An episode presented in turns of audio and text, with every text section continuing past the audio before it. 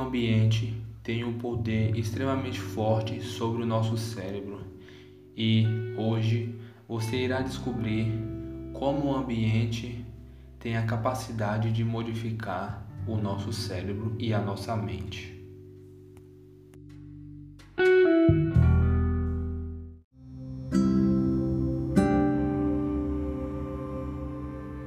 A adaptação ao ambiente foi o que manteve a nossa sobrevivência até os dias atuais. Mas o nosso cérebro não se adaptou à nova era que existe, a era tecnológica. O nosso cérebro foi programado para sobreviver e reproduzir, mas nos dias atuais ele está sofrendo uma pane total.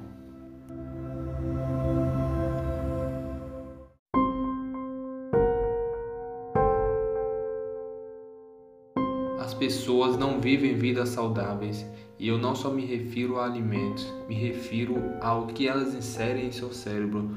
O nosso cérebro se alimenta com emoções positivas. Se estivermos em ambientes tóxicos, o nosso cérebro vai se alimentar com o que ali está.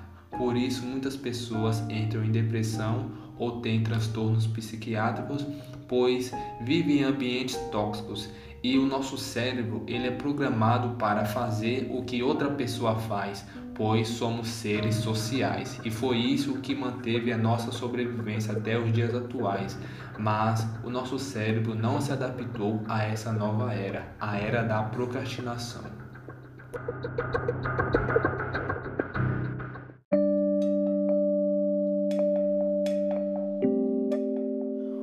Cérebro de uma pessoa que está a todo momento evoluindo é diferente de uma pessoa que procrastina. Possuímos neurônios. Neurônios são células principais que existem em nosso cérebro. Os neurônios parecem tronco de árvores e no final de cada neurônio existem os dendritos. Dendritos são como raízes. Essas raízes que fazem conexão com outros neurônios. O cérebro de uma pessoa que evolui a todo instante, tem mais detritos e tem mais conexões. Por isso, esse cérebro é mais saudável. Pessoas que procrastinam e vivem a vida dos outros, vivem em ambientes tóxicos, têm neurônios atrofiados. Neurônios atrofiados são neurônios que não evoluem. Por isso a pessoa não consegue colocar nada em prática, pois o seu cérebro está danificado por ela mesma.